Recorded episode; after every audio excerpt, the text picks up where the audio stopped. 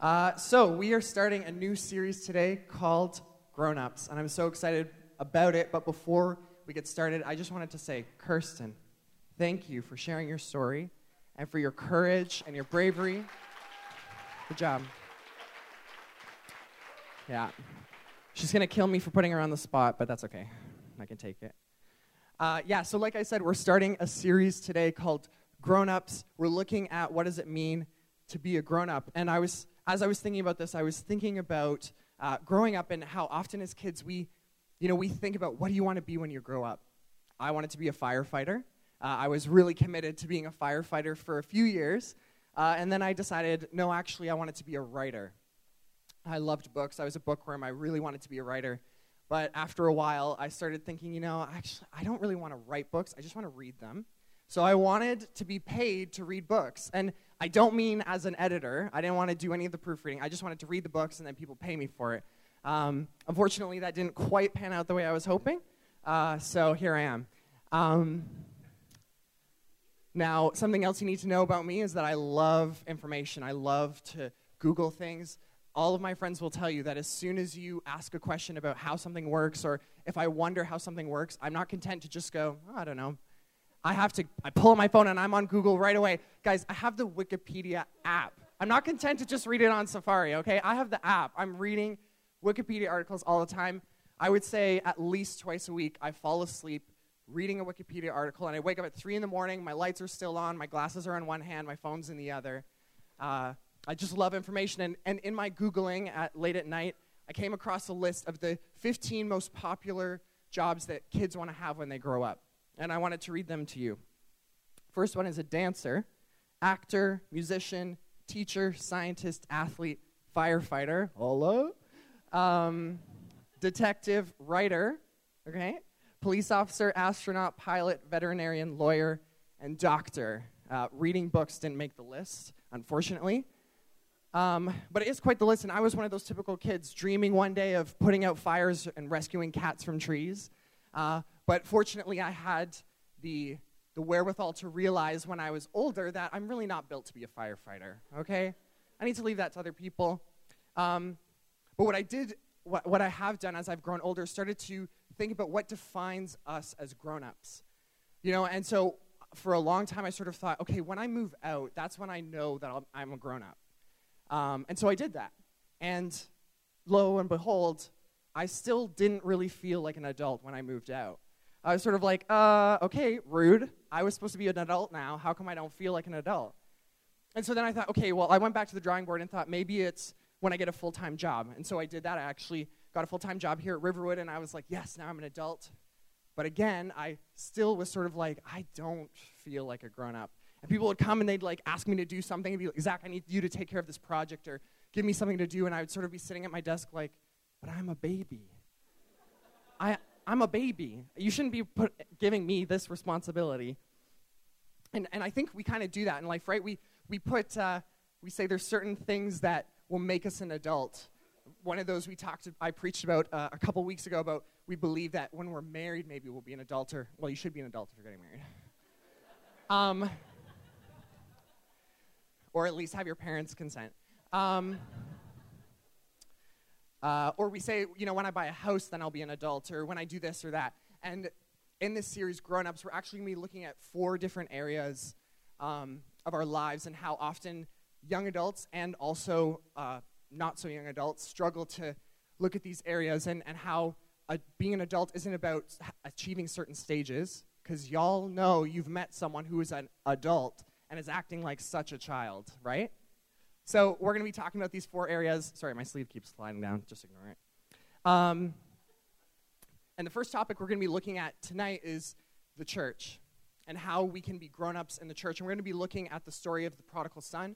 Uh, it's a parable in in the Bible. The Bible isn't, has two parts: the Old and New Testament. Uh, it's in the New Testament in the book of Luke, which was written by a doctor in the early church named Luke. And uh, he wrote a book about Jesus' life, and this is a story that Jesus tells uh, as an illustration of what the kingdom of God looks like. And I think that it's a great tool for us to uh, understand what, how we can act within the church. And so we're going to be turning there. I'd encourage you to grab your Bibles and turn there, chapter 15, verses 11 to 32. Uh, maybe you have your Bible on your phone, you can turn to that. Just don't go on Instagram.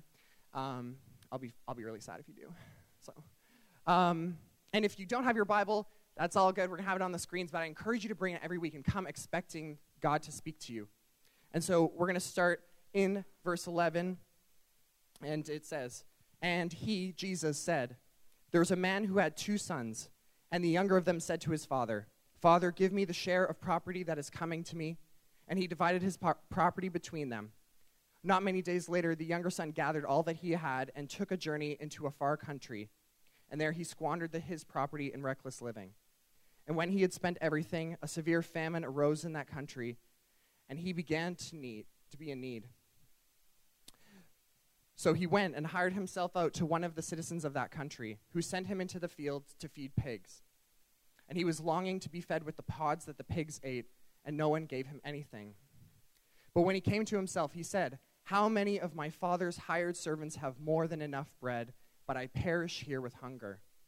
I will arise and go to my father, and I will say to him, Father, I have sinned against heaven and before you. I am no longer worthy to be called your son. Treat me as one of your hired servants. And he arose and came to his father. Well, while he was still a long way off, his father saw him and felt compassion and ran and embraced him and kissed him. And the son said to him, Father, I have sinned against heaven and before you. I am no longer worthy to be called your son. But the father said to his servants, Bring quickly the best robe and put it on him, and put a ring on his hand and shoes on his feet, and bring the fattened calf and kill it, and let us eat and celebrate. For this my son was dead and is alive again. He was lost and is found. And they began to celebrate. Now his older son was in the field, and as he came and drew near to the house, he heard music and dancing. He called one of the servants and asked what these things meant. And the servant said to him, Your brother has come, and your father has killed the fattened calf because he has received him back safe and sound. But the son was angry and refused to go in. His father came out and entreated him, but he answered his father, Look, these many years I have served you, and I never disobeyed your command. Yet you never gave me a young goat that I might celebrate with my friends. But when the son of yours came, who has devoured your property with prostitutes, you killed the fattened calf for him. And he said to him, Son, you are always with me, and all that is mine is yours. It was fitting to celebrate and be glad, for this your brother was dead and is alive. He was lost and is found. Before we continue, let's take a minute to pray. God, I just pray for every person in this room, regardless of their situation or circumstance. I pray that they would feel at home tonight, God. And I pray for uh, this message, God, that it would be your word spoken here tonight, God. I pray that you would reveal to us through your scripture how you want us to live and operate within your church, and that we would be inspired, encouraged, and challenged to go out from this place and serve you and your church. We love you. In Jesus' name, amen. Okay, so in this, this story, we typically identify three characters the, the prodigal son or the younger son, we call him, the older son, and then the father. But I'm going to propose that there's actually four characters, and that these four characters actually represent how different people interact with the church and how they see themselves operating within the church. And so the first person that, or the character that we meet is the younger son in verses 11 to 13. So just the first part of the story, that younger son, I'm going to say is one character. And here we see that he's described as greedy, selfish, wasteful, and that he chases after the next best thing. The son approaches his father and says, I don't want to do the hard work of following you and working and waiting until you die to get my inheritance. I just want it now. I just want the reward now without any of the hard work. Um, he's also selfish. He only cares about what impacts him in his life. He doesn't care that his brother and his father will have to live on with only half of the family's wealth. Uh, he doesn't care that he's implied to his father that he wishes he was dead. Uh, all he cares about is, is himself. He's wasteful. He takes a huge, uh, a huge fortune and goes somewhere and wastes it all away and has nothing left to show for it. And he chases after the next best thing. He goes off to a far off land because he hopes that he'll find something better, that the grass will be greener there. And I think there are many people in the church who, or, many people treat the church this way. They're greedy. They go to church and they just want to see how can the church serve me? What can the church do for me? What can the church give to me? With no thought really of what they can contribute back to the church. And then there's people who are selfish with church, who only care about and pay attention to what involves them, what surrounds them, how they're affected, and they don't really think about others uh, in any sense. Then there are those who are wasteful. They bounce around from church to church and they come to a church and they use all of the resources. Because if you believe it or not, it costs money to keep this building open, right? And so the more people, the more buildings, the more resources that are necessary in order to do that. But instead of contributing back and becoming part of the mission and helping to build it up, they just uh, consume and then leave. And finally, there's the people who chase after the next best thing. They come to a church, they love it. As soon as there's something they don't like or it doesn't suit their fancy anymore, then they bounce off to something else. And this is a really dangerous approach to church. It's really dangerous because on the surface, it appears that everything's great. You come and you feel connected at first, and you get to know all these new people. And if you're an extrovert, you're having a great time because you're meeting so many new people. But then when things get difficult, when uh, the church does something that you're not really a fan of, if there's a sermon series that doesn't really feel like it's directly applicable to your life, um, then you decide, you know what, this isn't for me anymore, and you, you bounce off to another church. And not only do you hurt the churches you're bouncing around to, but you're actually robbing yourself. Because you're robbing yourself of an opportunity for deep community, for true purpose, and to be part of something that's greater than yourself, and a safety net that's going to help you when life gets tough. Now, the second character that we meet is the younger son after he loses everything. And this, per- this son, he's, he's ashamed of what he's done. He's filled with shame and guilt. Um, he's, he's lost sight of his, the vision and purpose for his, his life. And he's in the dirtiest, lowliest position. Jesus is speaking to Jews, and uh, pigs or pork was seen as unclean. So he's working with the most unclean animal. Um, and so I think there's lots of people whose experience with the church is like this.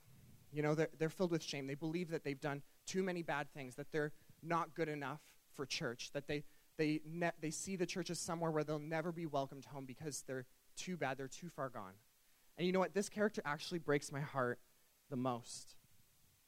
Because often these people are ones whose faith community has failed them, has forgotten to lift them up. And that and they leave the church physically, but long before that, they've already become lost. And eventually they just decide, what's the point in coming anymore? And often this is rooted in a crisis or doubt or uh, personal struggle that they deem too much for the church to handle or not worthy of the church's time and attention. And the third character we meet is the older son. The older son is cold. He doesn't see why he should welcome his brother back. He's selfish as well, only thinking about what serves him. He says, Why didn't you throw me a party? Why didn't you give me a goat? Um, I, I want a goat.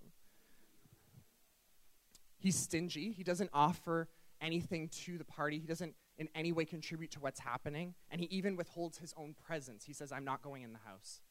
And he's judgmental. He believes that his, his brother is too far gone. He's not worth any of the father's attention. And finally, he's dishonoring. He disrespects his father and criticizes him. And you know what? There are many, many, many, many people in the church with this mindset. They see church as an obligation. They're cold. They have no sense of why they should welcome new people in, why they should welcome the lost or the hurting or the broken. They don't want to deal with people's brokenness. They're selfish. They only see the ways that the church is failing them, the way that it's not performing well, and they don't see how it is rescuing and helping other people. They're stingy. They only contribute to what is important to them. I'm only going to give to this thing because I believe this is important and this thing isn't, so I'm not going to give to that. Or they only volunteer in certain areas because they believe that's important, but I'm not going to volunteer there because I don't think that's important enough. They withhold, they're stingy and they're judgmental. They prioritize morals over welcoming people. They believe you have to look a certain way, you have to fit a certain mold, you have to have your life together before you belong here. And finally, they don't honor their leaders. They mock, they criticize, they gossip about the one who's placed an authority over them or the ones. They don't recognize the value in sitting under someone else's leadership and authority and learning from their wisdom. And ultimately, I believe that this mindset comes and is rooted in a fear. And it's a fear that if new people come in, if we welcome other people in, what maybe I won't have a place anymore. Maybe I won't be able to contribute. What if the, the talents and skills and abilities that I have to contribute won't be valued because someone else will come in who's better, who has more. Or maybe this, the community is going to change and I don't want it to change. I want it to be exactly like it is right now. And if you're one of those people, I want to say this to you. There's hope for you. And there, there is a potential for you to, in this moment, tonight, decide that you're going to change how you interact with the church. And that I believe that if you change your attitude towards the church and if you change the way that you interact with the church, you're actually going to find so much beauty and love and grace in it. You're going to find purpose. If you're the one who is chasing after the next best thing, there is a loving father who is waiting on that road who wants to welcome you home and give you a purpose and help you connect. If you are filled with shame and doubt, there is a father on that road who's going to put a ring on your finger to represent your status within that household as a, a son or daughter of that household, who's going to put the best robe on you to protect your dignity, and who's going to place shoes on your feet to protect you as you walk through the journey. And if you're someone who is afraid of losing your position, if you are that older son who's in the church but is worried or scared that if things change that you won't belong anymore, there's a father who is, says to you, You are always, always with me, and all that is mine is yours. Now, I don't just want to leave it there. I want to talk about this fourth character, and the fourth character is the father. And he presents a beautiful alternative to these three other characters. Typically in sermons, we say the Father is Jesus, and I believe that's true. That Jesus, Jesus, the Father represents Jesus in our own lives. We can be the younger son who uh, needs that rescue, and that's beautiful. But just as we're supposed to model our lives after Jesus' life, I believe that we should model how we interact with the church after the Father. And there's four characteristics of the Father that I want to talk about today. And the first characteristic is that the Father remains planted. When the Son runs off to chase the next best thing, when he goes away, the Father doesn't run after him or give up and try moving somewhere else. He remains planted. He stays where he is, where God has placed him, and he commits to it. He works there, he serves. I love what Psalm 92 says in this vein. It says, The righteous flourish like a palm, the palm tree and grow like a cedar in Lebanon. They are planted in the house of the Lord, they flourish in the courts of our God. The Father flourishes in his home. Even before the son leaves, he's amassed massive amounts of wealth, property, servants, animals, everything that would indicate that he is flourishing. Now, this isn't to say that every Christian is going to have massive amounts of wealth, but that this wealth is meant to represent the good things of life. The good things. But he has to work hard for it. He has to stay planted. He has to be committed in order to see those good things come about. And we too, when we plant ourselves in the church, we can flourish. We must remain committed to the mission of the church. We have to give generously, serve faithfully, get connected in with people within that community. Believe in your church. Believe in your church. Catch the vis- vision. What is your church trying to accomplish? And do everything in your power to make that vision come true. Because when you do, it is there that you're going to flourish and grow into who God has called you to be. Instead of chasing after the next best thing like the younger son, be like the father and choose to commit and s- plant yourself within your church. Because here's the thing genuine faith and genuine community don't happen by accident. You're not accidentally going to go to a church and fall into a great community and a great faith. You have to work at it, you have to commit to it, you have to make the choice to do it. But when you do, it's beautiful. See, the father stays planted, and because he has deep roots, he's planted, he's able to withstand the storms of life. When the, son, the younger son abandons him and betrays him, he withstands it. And same for us, when we're deeply planted into a, community of faith, we're able to withstand the storms of life. Last weekend was really tough for me. Uh, the week before had been really hard, and, and uh, I'll be open about it. I have anxiety and depression. Uh, I go to counseling. I have I take medication for it, but it doesn't mean that it's easy all the time.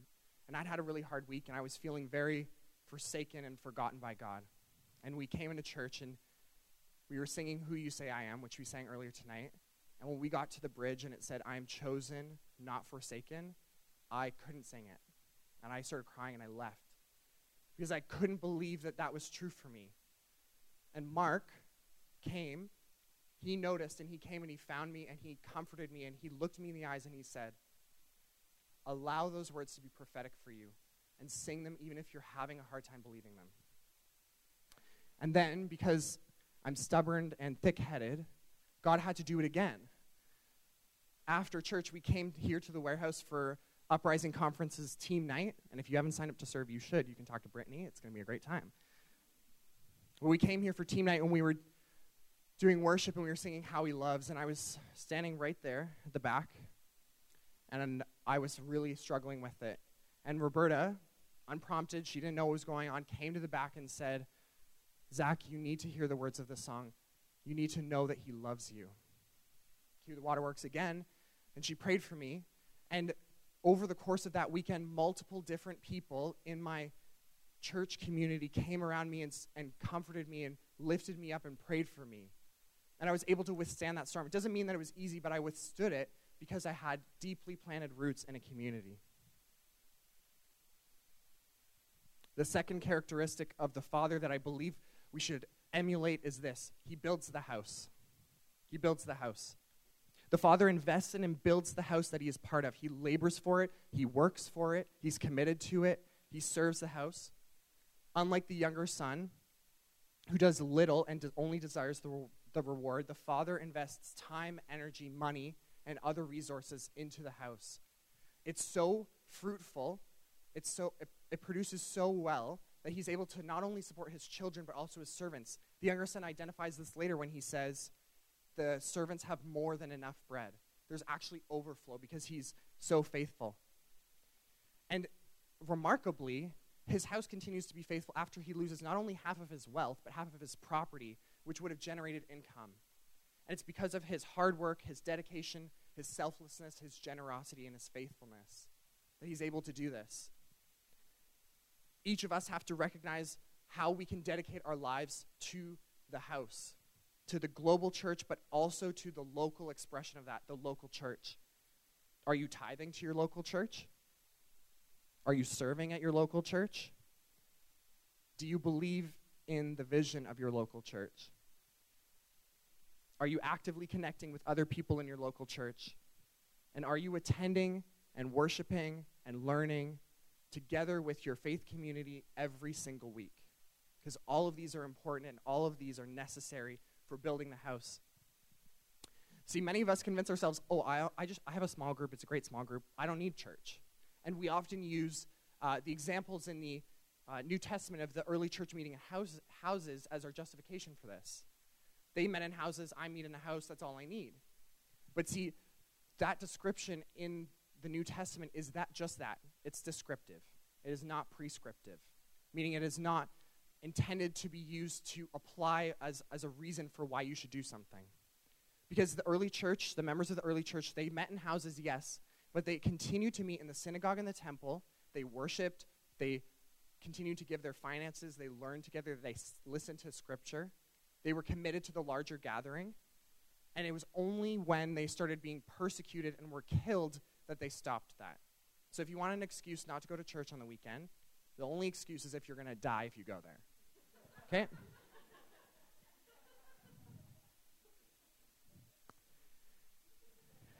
You need to be building your local church. You need to be there weekly worshiping. You need to be giving, sitting under, under the teaching of someone wiser than yourself.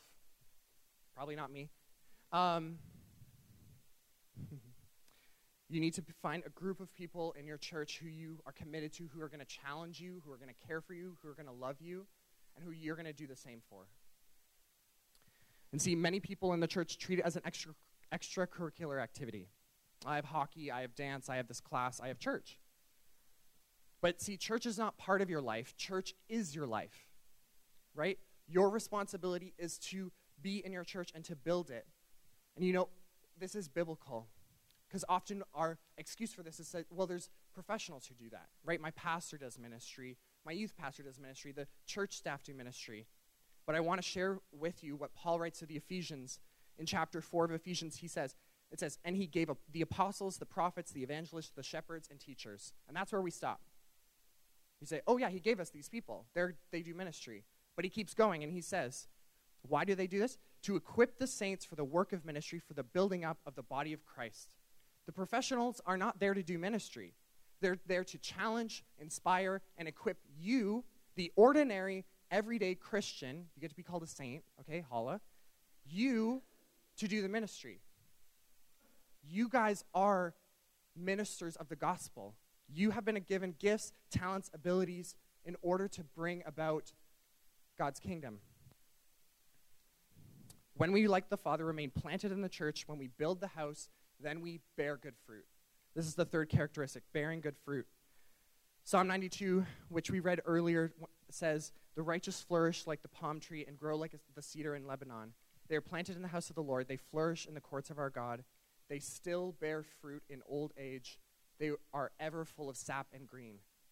If you want to continue to be fruitful, to do well as you get older, plant yourself in the church because you are, will continue to be fruitful in old age. The father in this story is the one you want to be like. He's the good guy. He's kind. He cares about the people in his household. He's generous. He throws a huge, extravagant party when his son comes home. He's forgiving. He restores the status, dignity, and protection of the son. And he's understanding. He recognizes the fear of the older son and he addresses it and lets him know that he's loved. And so, what's the fruit of your life? Is it good fruit? Are you like the Father, kind, generous, forgiving, and understanding? Are you extravagant in the, your desire to welcome people home? Because here's the thing at face value, the older son appears just as good as the father. He never left, he continued serving. He listened to his father. He, he said he did everything that his father said, but he wasn't really planted.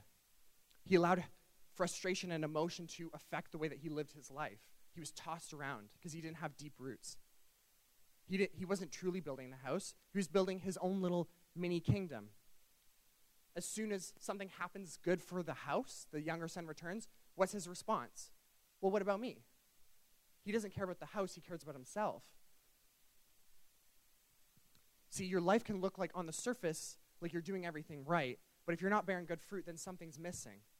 And so, what you need to do is take stock of your life, evaluate your life. Are you bearing good fruit? And if you're not, what needs to change?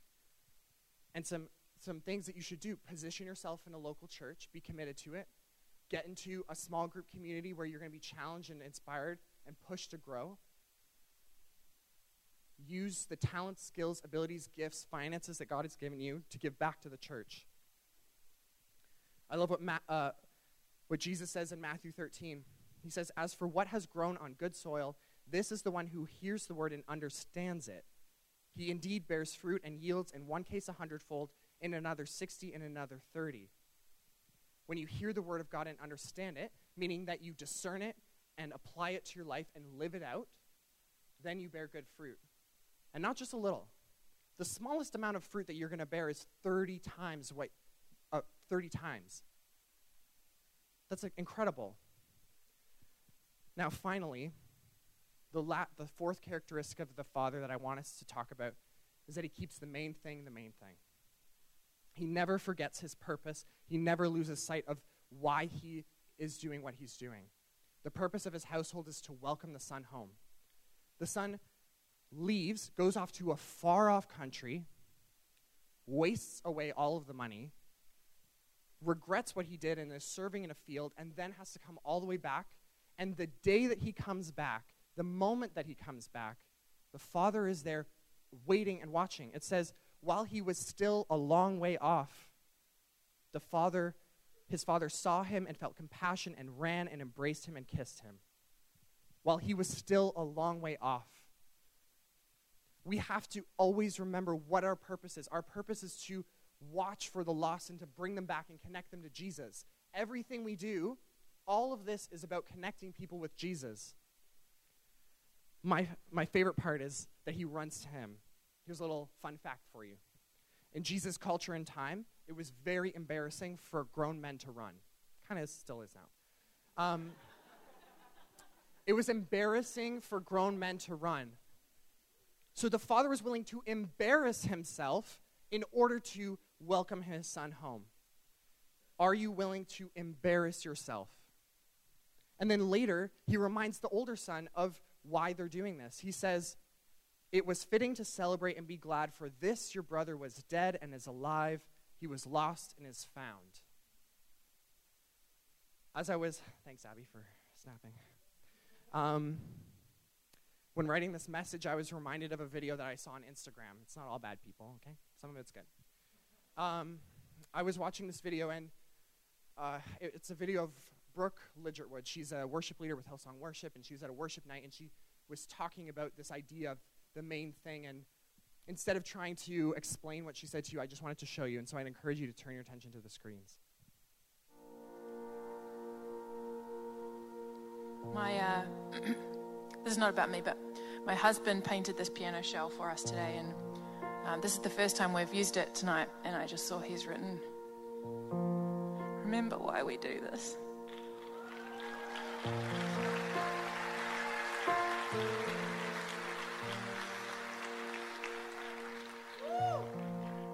And you know why we do this? It's because once we were dead, and now we're alive.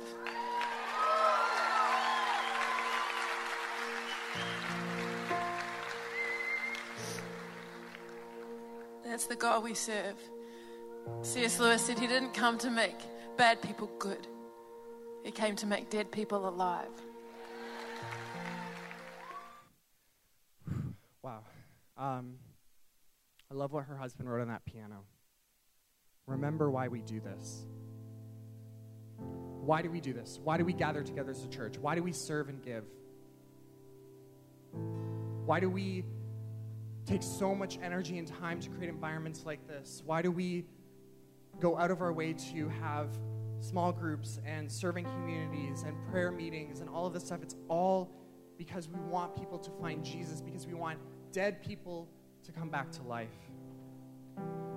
Imagine what the church, the global church, could look like if each person that calls himself a Christian lived 100% wholeheartedly for the kingdom, for the church. If every person was serving. In the book of Joel in the Old Testament, it says, Multitudes, multitudes are in the valley of decision. If we were all out, if we were fully committed, all of us, we would see multitudes come to Jesus. Multitudes would come to Jesus. Chains would be broken. The broken would be restored. The hurt would be healed. The lost would be found. The dead would come back to life. Because there's transformation in Jesus. And so, my challenge to you is this commit yourself to building his church. Because here's the thing Jesus taught us how to pray, and he said, Pray this way Thy kingdom come, thy will be done on earth as it is in heaven. We are the overlap between heaven and earth. This is the place where people are going to come and find inspiration and hope and love. We are the overlap. Let's be relentless in creating more spaces, bringing more people, multitudes, not because we want to be proud of numbers, but because we want to see every single person, the one, come to find him. Go all out, serve with everything you've got, worship with everything you've got. Because you know what? This could be the one. This could be the one moment where someone finds Jesus, where they find the hope and love that they need, where they find the restoration that they need. This could be the one. Right now, I'd like every person in this room to bow your head and close your eyes. This is something we're committed to doing every week. It's to invite people to come into a relationship with Jesus.